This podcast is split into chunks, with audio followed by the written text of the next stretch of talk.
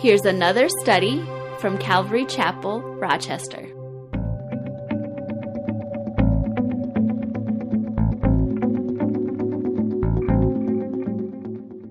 Beginning with verse 1 in chapter 3, Paul writes this If then you were raised with Christ, seek those things which are above, where Christ is, sitting at the right hand of God. So Paul says, if. Now, Paul is not saying they may or may not be raised with Christ, like if you're raised with Christ. This if in the Greek is conditional, but it is assumed to be true. Uh, it could mean as, as well, actually, what it literally means is for as much as. Or, you know, we could take this and we could say, since then you were raised with Christ, seek those things which were above where Christ is sitting at the right hand of God. And so, right away, the question comes up well, when were we raised with Christ? When you and I repented of our sins? When we put our faith in Christ Jesus as our personal Savior? that's when that occurs. And then back in chapter 2, back in verse 12, Paul tells us that our baptism illustrates the reality of that. Uh, of that experience or that, that or of our conversion, I should say. In chapter 2, verse 12, he says, Buried with him in baptism, in which also you were raised with him through faith in the working of God who raised him from the dead. When you and I were baptized, we were identifying ourselves with Christ's death and with his burial and resurrection.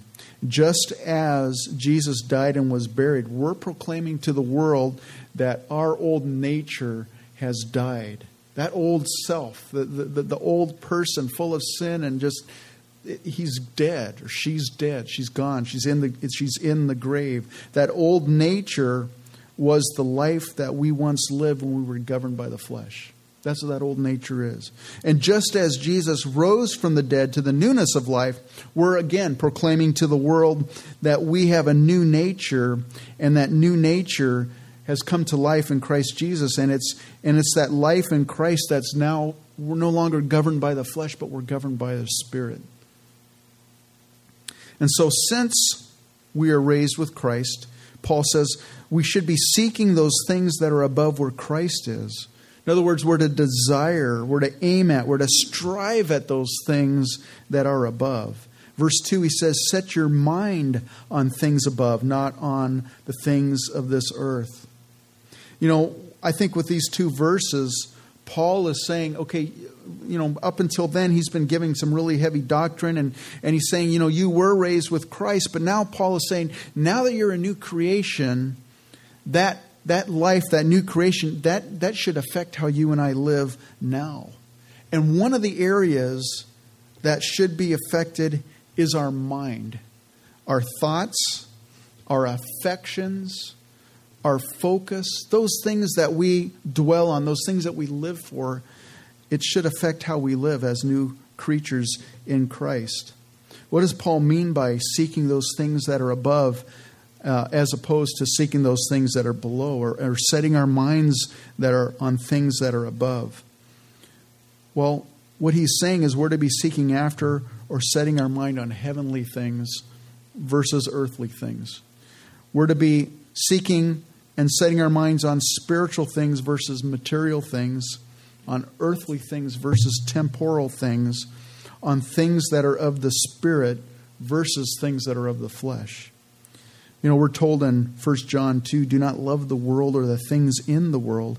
If anyone loves the world, the love of the Father is not in him. For all that is in the world, the lust of the flesh, the lust of the eyes, and the pride of life is not of the Father, but is of the world. And the world is passing away and the lust of it, but he who does the will of God abides forever those things of the earth, those things of the flesh, they're temporary, they're passing away. And so we need to be focusing on those things that are that are eternal, those things that are of the Spirit. And then Paul here in verse 3 gives us three reasons, actually, verse 3 and 4, three reasons why we're to seek and to set our minds on the things that above. Verse 3 he says, For you died, and your life is hidden with Christ in God. The very first reason why we're to be setting our mind on things above is because you're dead. You might say, Well, I don't feel dead right now. Well, you are dead. You're dead to the desires of the flesh, you're dead to the world. Now, when someone's dead, they're unmoved by the things of the world. They're unaffected by the things of the world. You know, you can walk up to a person who's laying there in their casket and you can kick them, you can say all kinds of bad things about them, and you know what? They don't care. They're unaffected by anything around because they're dead. And that's what Paul says. That's the way you should be. You should be unaffected by the things of the world because you're dead to those things. You're no longer to be governed by your flesh. You're no longer to be governed by the world. So that's the first reason we're dead to the world. The second reason, he says, your life is hidden with Christ in God. Now, there, that brings up some thoughts. What, what does he mean by hidden? That speaks of some things. Something hidden, first of all, it speaks of secrecy. Something that it's, it's, it's hidden, it's, it's, you don't know about it, or, or others don't know about it. Our spiritual life is hidden from the natural man. The Bible says they can't discern the things of the Spirit, it's hidden from them. 1 John 3 1 says, Behold, what manner of love the Father has bestowed on us, that we should be called children of God. Therefore, the world does not know us because it did not know them, or excuse me, know Him. See, the world thinks you and I are crazy. You know, why do you go to church every Sunday? Why do you give to your church? Why do you support it financially? Why do you why do you pray and read your Bible? Why do you you know why do you do all these things? And it doesn't make sense to the world because they are unable to discern spiritual things. But you and I know that life is much more than what is visible. We know that there is a heaven. We know that there is eternal life. We know that these things are just going to pass away. They're going to burn. And so our focus is different. Something hidden also speaks of something of great value, something that's treasured. You know, if you have something of great value, you just don't leave it laying out in the open, right? You, you put it away, you, you kind of tuck it away, and you, and you hide it, basically, so it doesn't get taken. Jesus said the kingdom of heaven is like a treasure hidden in a field, which a man found and hid. And for joy over it, he goes and sells all that he has and buys that field that, that salvation that you have, it's a precious thing. It's a treasure. That Holy Spirit dwelling in you, that's a treasure. Paul says, man, we have this treasure in earthen vessels dwelling inside of us. Something hidden also speaks of protection, safekeeping. Our new life is hidden with Christ. It's locked away and it can't be stolen. It can't be taken away. John 10, Jesus said, My sheep hear my voice, and I know them, and they follow me, and I give them eternal life, and they shall never perish, neither shall anyone snatch them out of my hand. So when you think of those different reasons or those different aspects of our life being hidden with Christ in God, those three reasons are why we're to set our minds on the things above. And then he gives us the third reason. One day you and I are going to be resurrected to eternal life. One day we're going to step into eternity. All this that we see, all those things that we're experiencing, it's going to be past. It's going to be gone.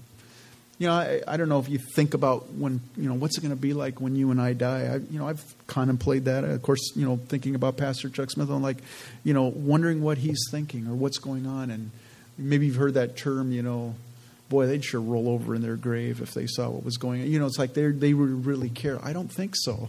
I don't think they care at all.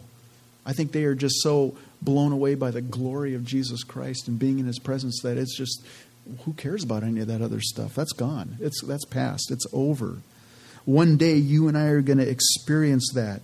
One day you and I are going to be resurrected to eternal life. Look at verse 4. When Christ, who is our life, appears, then you also will appear with him in glory. Now, I don't know about you, but for me, man, that gives me hope.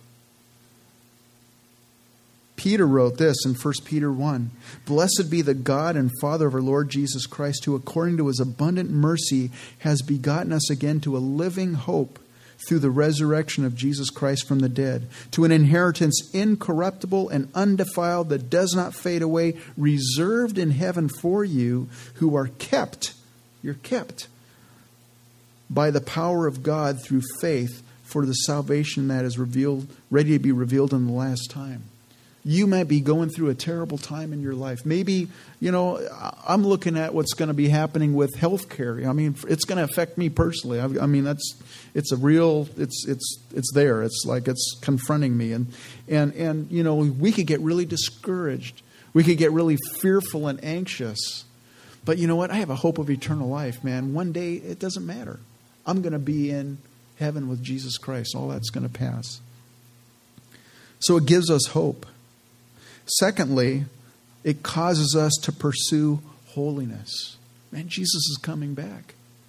1 John 3 2 says, Beloved, now we are children of God, and it has not yet been revealed what we shall be, but we know that when he is revealed, we shall be like him, for we shall see him as he is. And everyone who has this hope in him purifies himself just as he is pure. Man, Jesus is coming back. I want to be ready. I want to. I, I don't want to be ashamed when he comes. I don't want to shrink back like, oh, he's here. Oh, I wish he had waited longer. Man, I want to be like ready. I'm ready, Lord. Believe it or not, you'll be ready whether you're ready or not ready. when he comes, it's gonna. That's it. You know, he's not gonna say. Can you, you know, you're not gonna say, "What? Can you give me a couple seconds to repent before?" You know, no, you're here. that's it. Thirdly, it stresses the importance of being prepared for that day. You know, Paul was writing to the Corinthians, and you know they were, of course, they were. Uh, there was a lot of factions in the church in Corinth. They had a lot of disagreements. They had little groups of people that were kind of at war with each other. Christians were suing other Christians. Uh, there was immorality going on. I mean, it was just, they were a bad witness as Christians to the world around them. And Paul, speaking to them in 1 Corinthians 6, verse 2, he says, Don't you know? Well, he says, Do you not know? But this, don't you know? That the saints will judge the world? And if the world will be judged by you, are you unworthy to judge the smallest matters? He says, You guys are going to be judging the world.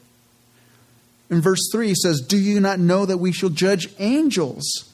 How much more things that pertain to this life? Paul's saying, You know, in this next life to come, you're going to be judging angels, you're going to be judging people. We're going to be sitting on thrones reigning with Christ the Bible says. We're going to be placed in, in places of authority. Paul was stressing to the Corinthians, and they better start growing in wisdom and in discernment now because in this in this in this life, because they're going to need it in the life to come. I don't know if you think about that.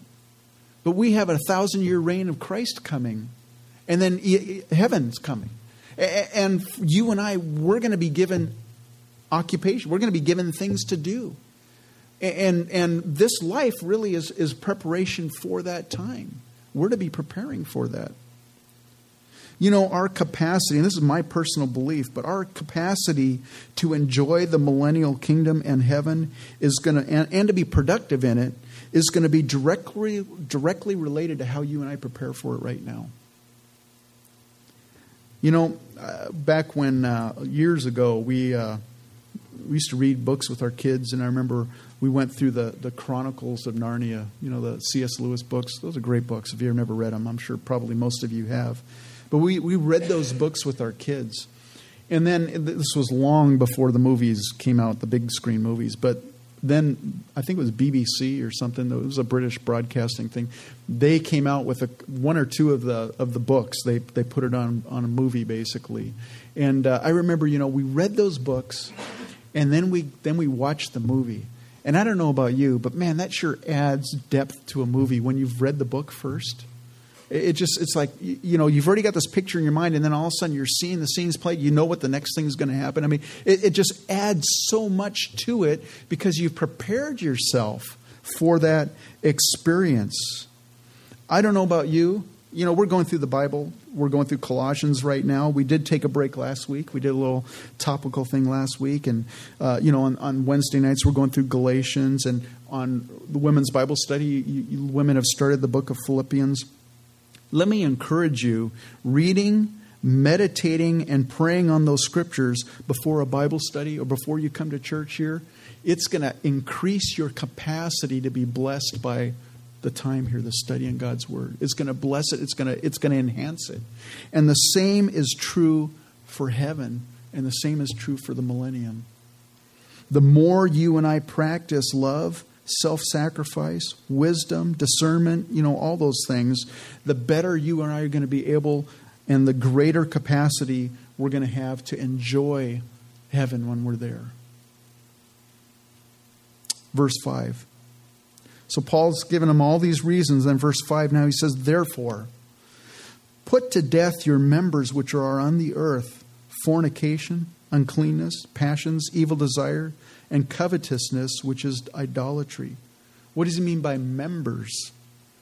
A couple other translations says, Put to death, uh, therefore, what is earthly in you.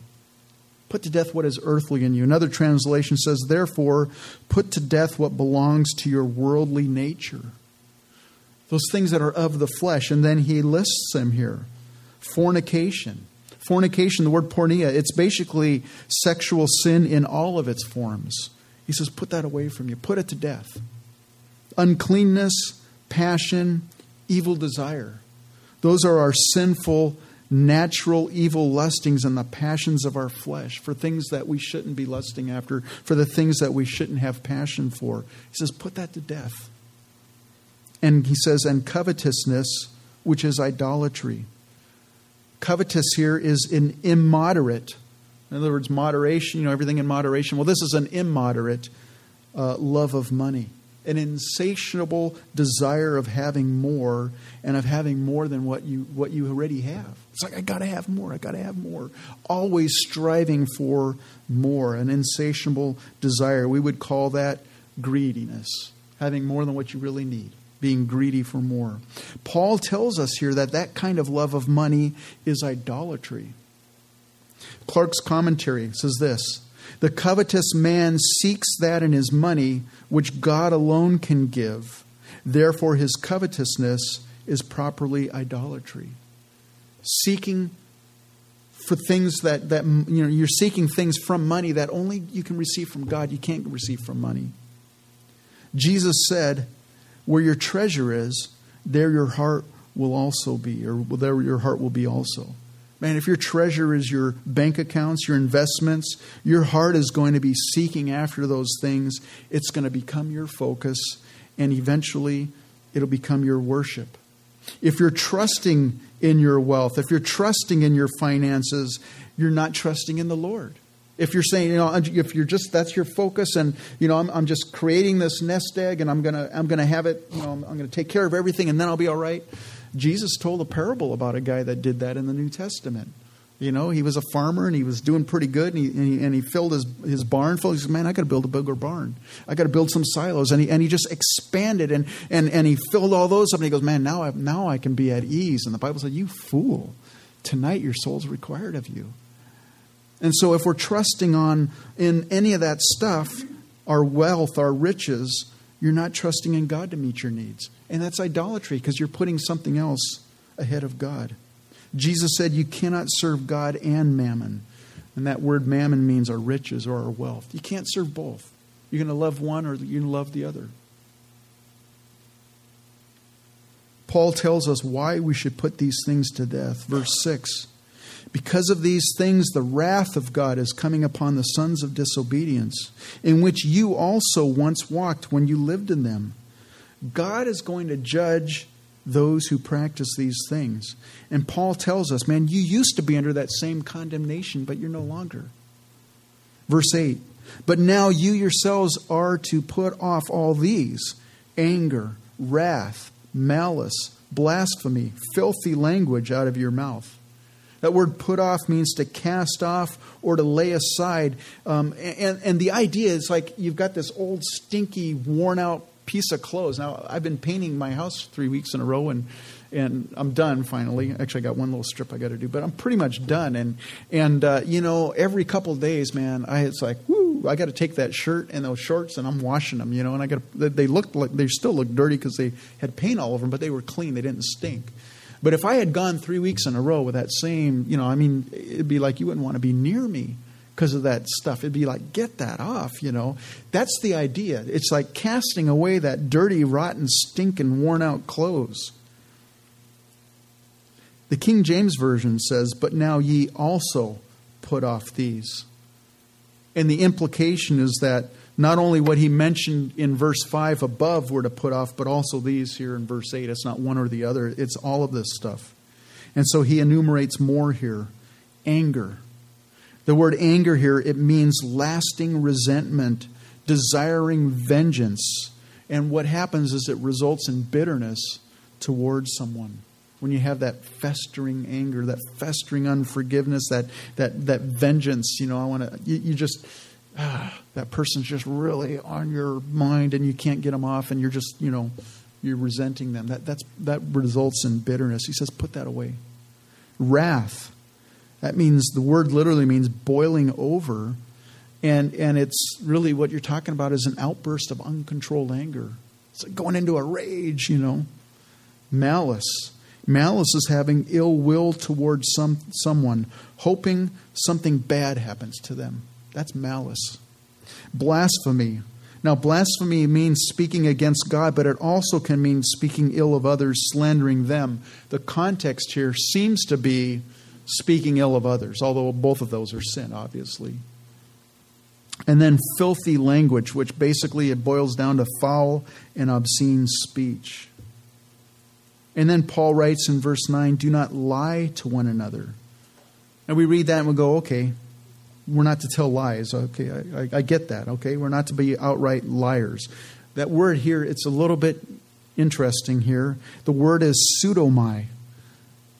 And I don't know if you heard the pseudomai, that root word pseudo. Pseudo is kind of like something that's kind of fake or it's, you know, it's not the real thing. And pseudomai means not real or genuine. And so what Paul is saying is don't be fake in your words don't be, you know, what we should be, I'll get it in a positive here, is be genu- genuine in your words. Be real. Pseudomai means being deceptive. You know, it's not like you're outright lying, but you're kind of speaking half a truth or you're only giving part of the information. That's, it's still lying. Not being real with another, with one another. An example would be feigning love while having that resentment towards a person. But you know, on the surface, you smile at them while you know your teeth are kind of gritted, but you're like, "Oh, nice to see you. I wish you would die." You know, it's that, that's that kind of attitude. I'm glad none of you grit your teeth when you smile at me. oh, someone's going to be here just playing with me right now, gritting. So we're to put to death all these things, all these things that belong to our old nature, and we're to cast them away we're to cast away that sinful ways that we treat one another. Verse 9, he says, Since you have put off the old man with his deeds and have put on the new man, who is renewed in knowledge according to the image of him who created him. So we're to put off, like an old garment, our old man or our old nature, that nature that was governed by our flesh. And we're to put on, kind of like a brand new set of clothes, the new man or the new nature. He says, who is renewed in knowledge according to the image of him who created him. Verse 11, where there is neither Greek nor Jew, circumcised nor uncircumcised, barbarian, Scythian, uh, slave nor free, but Christ is all and in all. You know, with our new nature, old walls of division and separation, man, they're torn down by the cross.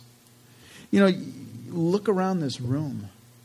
You know, we've got people from all different backgrounds, different, you know, things that we do and stuff, and yet we're all here one under the cross of Christ.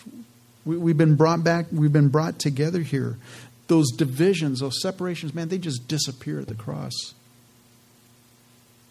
Notice Paul says about our new nature, he says it's being renewed. That means it's in the process of continuous renewal that renewal process, you know, you and I get to participate in that renewal process. You and I get to participate each and every day. Paul wrote in Romans 12, 2, Do not be conformed to this world, but be transformed by the renewing of your mind, that you may prove what is that good and acceptable and perfect will of God. Man, we're to be transformed in our minds. Ephesians 4:22 Paul writes this, "Put off concerning your former conduct the old man which grows corrupt according to the deceitful lusts, and be renewed in the spirit of your mind, that you put on the new man which is created according to God in true righteousness and holiness." Notice he always talks about the mind, renewing the mind, transforming the mind, renewing the mind. Why does he talk about that? The reason why is because that renewal, it has to start from the inside and work its way out. Too often we want to kind of work on the outside and hope that eventually it'll work its way in. You know, if I just do everything on the outside good, you know, eventually that's not going to work. It has to start on the inside and work its way out. How do we renew our minds? I bet you every woman in here who's, who's attending the women's Bible study knows the answer to this, and I won't put anyone on the spot. But it's in Philippians chapter 4, verse 8. Finally, brethren, whatever things are true, whatever things are noble, whatever things are just, whatever things are pure, whatever things are lovely, whatever things are of good report, if there is any virtue, and if there is anything praiseworthy, meditate on these things. Dwell on those things. Don't dwell on the negative. Don't dwell on what he or she's not doing or how they've, you know, they've, they've hurt your feelings whatever. Dwell on the positive things. Paul has told us what to put off. And now in verse 12, he's going to tell us what to put on. Therefore, as the elect of God, holy and beloved, put on tender mercies, kindness, humility, meekness, long suffering, bearing with one another, and forgiving one another if anyone has a complaint against another. Even as Christ forgave you, so you also must do remember putting off school. putting off was like taking that old stinky rotten garment off. Well putting on in a sense is putting on new clothes. So paul doesn't just say hey just get rid of that old clothes and then he leaves you hanging there. It's like well, okay now what do i do? No he says take off that old clothes put on the new clothes. I remember one time uh, i went from uh, we were living here in minnesota this was years ago and we we moved here in 1990 we were here for three years and then I got a job offered with IBM to go back to San Jose, and uh, they took they they sent me out on an interview trip.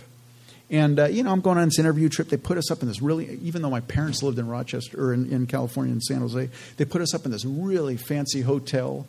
And uh, I had this little, like a, uh, you know, a little spending account and stuff. And it was like, man, I'm going to take advantage of it and we put we got some new clothes. And I remember going there and we rent a car and come up pick up my parents. Say, hey, let's go to dinner, you know. And uh, it was kind of fun. And and but the thing is, I, I, put on this new clothes, and I, I felt like a million bucks. You know, have you ever felt that when you put on new clothes? You just it makes you feel good. A new wardrobe. It's like, ooh, I'm a new person. It's that new feeling you get. That word "put on" means it gives the sense of sinking into a garment, kind of like slipping into something. And it's amazing how slipping into some new clothes will make a person feel like a different person. You know, some of the best actors and actresses in Hollywood, some of the ones that, that win all the Academy Awards or Oscars, whatever it is that they win, um, they sink so well into their roles they put on the character that they're that they're trying to portray. That they, they just it's like they become inseparable from who they're portraying. It, it's amazing. They study their characters day and night, and they literally invest themselves into the role they play. Now, I didn't see the movie Lincoln. Anybody see the movie Lincoln? Okay, one person. Wow. Okay. Well, this, maybe this will be news to you. Uh, Daniel Day Lewis was the, uh, the actor who played Lincoln. It says, in order to get into his 19th century role in the Steven Spielberg biopic Lincoln, Daniel Day Lewis allegedly spent a full year reading and thinking about the president. Sent text messages to his castmates as the commander in chief. Well, of course, I'd like to do that anyways, right? Um, or simply A and shunned all discussion of current events while on the set. I mean, this guy was like, he was becoming Abe Lincoln, basically. And so every, he just sunk into that. Uh, Sally Fields, who plays Mary Todd Lincoln. Oh, by the way, maybe you didn't know this, but Luke is actually related to Mary Todd Lincoln through Teresa. Maybe you didn't even know that. I don't know if you knew that, but my wife is related to Mary Todd Lincoln. Anyways, okay, we'll sign autographs later, but uh, no. Sally Fields, who plays Mary Todd Lincoln, also did an impressive amount of research. She read five biographies and visited the former First Lady's home, as well as several private collections of Lincoln memorabilia. She also reportedly gained 25 pounds for the role. That's dedication. That's really sinking into your role, right? I'm going to become like Mary Todd Lincoln. I was looking at different actors, and I don't want to bring up some of the movies because they're not necessarily good movies, but like Robert De Niro, for he played Raging Bull in the uh, Jake LaMotta, I think that was his name, right? Jake LaMotta. Some of you guys know uh, the boxer. He played that role, and, and during that role, part of the part of the movie showed Jake at an at an at, a, at an older age, and so they're filming uh, Robert De Niro as the as the raging bull, you know, this young boxer, and then they they they go later on to where he's later on in life. Uh, Robert De Niro, they stopped filming for about four months, and he basically stuffed his face and he put on 60 pounds so that he could portray this older Jake LaMotta. Uh, talk about sinking into a role. I mean, you're, you're basically becoming, and then they, they, he trained with them and spent time with them. And these actors and actresses, they do that. They immerse themselves or sink themselves into their roles. You and I, in order for you and I to become like Jesus Christ, we need to sink into his role. We need to put on his qualities, tender mercies, kindness, humility, meekness, long suffering, bearing with one another, forgiving one another. We're to put on those characteristics. We're to, we're to sink into the role of Jesus Christ. Now, of course, we're not Jesus Christ. We're not pretending we're Jesus Christ. But we're to identify so much with him, like these actors and actresses did, that they just absorb themselves into their roles. And you and I, we're to be ambassadors for Christ. We're to sink ourselves into those roles. Verse 14 But above all these things, put on love, which is the bond of perfection. What he says there, what he means there, love is the uniting principle of completion. I mean, it just caps everything off. It sums everything up. You can't do it without love, basically. But, you know, we're not just talking about choosing to be more humble like Jesus. Well, Jesus is really humble, so I'm, gonna, I'm just going to start being more humble. Or uh, Jesus is, you know, more forgiving, so I'm going to be more forgiving. It, it's not a, I'm just going to choose to do those things. You and I are actually putting on Jesus Christ. The Bible says that. Paul wrote in Galatians 3:27, "For as many of you as were baptized into Christ have put on Christ." You've sunk into the role. Romans 13, 14, but put on the Lord Jesus Christ and make no provision for the flesh to fulfill its lusts. Now, don't start texting and saying Jesus, you know, because that's going to freak me out. If you send me a text and says, not, you know, hope you're having a good day, Jesus, I'm going to go, wow. I didn't know he had a cell phone. Um, I mean, you know, we could get crazy with that. But seriously, you and I are to sink into the character of Jesus Christ.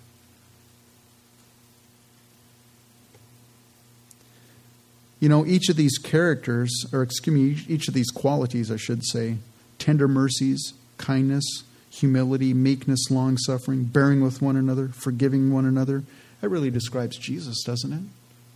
I mean, Jesus forgave those who sinned against him. Jesus was patient. You know, he was meek. He was humble. He was kind. He was merciful. It's just basically describing Jesus, putting on Jesus. But, you know, we can't do it apart from His Spirit dwelling in us. It's not going to be, okay, I'm just going to become, you know, I'm going to start talking like Jesus or I'm going to start walking like, you know, it's not that you can't do it apart from the Holy Spirit dwelling in you and filling you. That's why this Wednesday, it's, it's kind of cool how this all fits together, but this Wednesday night, we're actually going to be discussing this in depth, practical. How do you do that? How, what does it look like in our lives? How do we maintain a walk with the Holy Spirit? We'll be looking at that Wednesday night. It's a little plug for Wednesday night's Bible study, by the way. Verse 15 And let the peace of God uh, rule in your hearts, to which also you were called in one body, and be thankful. Now, the peace of God, when in context here, Paul seems to be speaking of the peace that exists between individuals, being in harmony with one another, being in concord with one another. Paul says, Let that peace of God rule in your heart. And that word rule, it basically means to govern, kind of like an like a govern, excuse me, like an umpire. You know, you're you kind of just you're deciding. You know, was that a foul or was that a you know fair or whatever? Uh, it's basically making decisions. And Paul's basically saying how you interact with one another. Let that peace, let the peace be the umpire. Man, I want to pursue peace, right? Paul wrote in uh, Romans 14 Verse 19, therefore let us pursue the things which make for peace and the things by which one may edify another. You're in a situation, you got to make a choice. You can be offended, you can be angry, you know, whatever it is. You go, what's the peaceful? What's the peaceful route? I'm going to go that route. I'm going to pursue peace in this situation. And, and that should be governing our hearts. And he says, and be thankful. And it literally means keep on becoming thankful. In other words, we're to grow in thankfulness. You know, if you want to grow in joy and have more peace in your heart and, and just to become a more thankful person, this may sound really cliche, but all you need to do is count your blessings. Seriously. And, and just like the song says, name them one by one you want to have joy back in your life. Maybe you're bummed out about things going on. You're, you're, you're depressed or you're angry or whatever. You want to change that. I'm sick of feeling the way I'm feeling. Then start counting your blessings. Start thanking the Lord for what He has given you and how He has blessed you.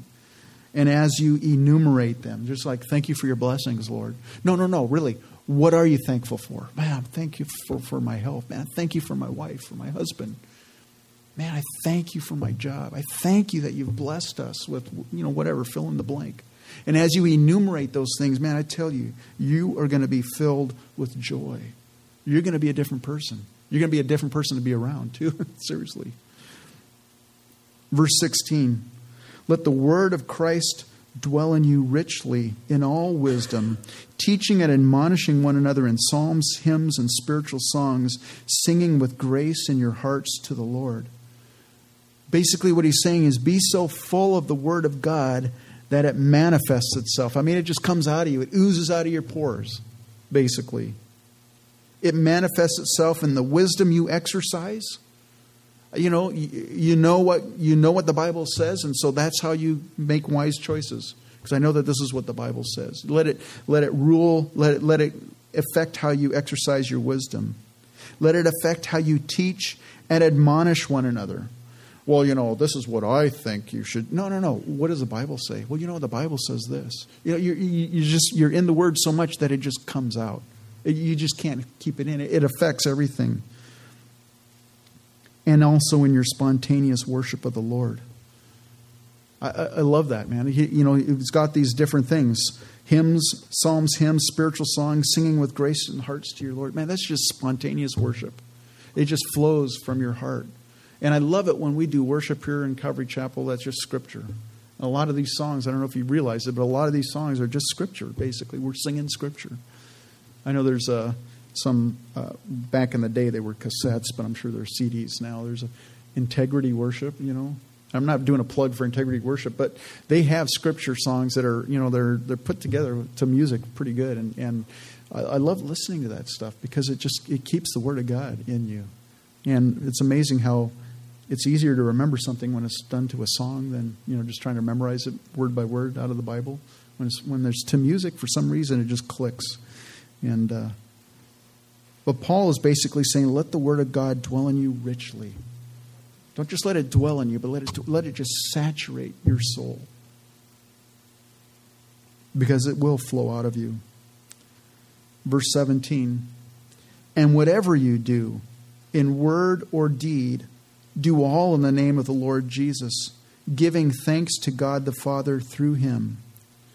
Whatever we do in word, in other words, whatever we say, any word that comes out of our mouth, whatever we do in deed, in other words, whatever action we take, so, whatever we say, whatever word, just the, the, the, the, smallest word, whatever word comes out of our mouth, whatever action, big or small, whatever action we take, whatever, and that means all, that means everything. Everything you and I say or do, do all in the name of the Lord Jesus. What does that mean? that every every third word we say in Jesus' name. I love you in Jesus' name. you know, no, that's not what he means. To say something or to do something in the name of the Lord Jesus means under the authority of Jesus. In other words, you're submitted to Jesus in anything you say and anything you do, and in the character of Jesus. Man, this is this is what Christ would do. That's what I'm going to do. This is what Christ would say. This is what I'm going to say. Let that, in everything, be submitted under the lordship of Jesus. Everything we say and everything we do. If we did everything, like Paul says here, according to the character of Jesus, if we were thankful in everything, your life, my life, would be so full of peace and joy. And we would be such a blessing to be around that we'd be contagious. People go, man, I don't know what you're on or what you got, but man, I want it. Because, man, you're just contagious. I love, I don't know if you've ever been around joyful people. They're fun to be around. I mean, they're a blessing to be around. Conversely, people that are down in the mouth and people that are, you know, uh, you know, they're not that fun to be around. How's your day? Uh, you know, what's the Lord done in your life? Well, I don't know. you know, it's like, okay, well, that was fun. but when you and I are submitted under the Lordship of Christ and we're doing everything in the character of Jesus and we're thankful, man, people are going to want to hang out with you. Man, I want to be around that person. I've been, you know, there have been Christians in my life that, you know, they're the kind of, there have been people, and I can probably list them off by name, but I'm not going to. But, you know, in my, you know, I was going to say career, but it's not a career. In my life as a Christian, I, I, look back at different Christians that have crossed my paths or that had some kind of influence in my life. And of course, you know, you, people move and things happen and lives change, and so they're not around me anymore. But it's like, man, I, I can think back to those people. I go, man, I just wanted to hang out with them because they were just, it just, it picked me up to be around them. It encouraged me to be around them. And I want to be like that for you guys. And I'm sure you all want to be that for each other. And we should be that for each other. This is the way to do it. We're going to stop here because we're going to pick this whole other section here uh, about husbands, wives, and children and parents. We're going to pick that all off on, on its own separate topic here. But this morning, we're going to be celebrating the Lord's Supper. And I think before that, what I'd really like us to do is just pray. Just reflect on what we've read here and, and let's just seek the Lord and ask Him to cause that change in us. Lord, Lord, we want to put to death those things. We, we want our focus to be back, switch back to you, Lord God. We want to seek what's above and not what's here and now, what's up below and what's of our flesh.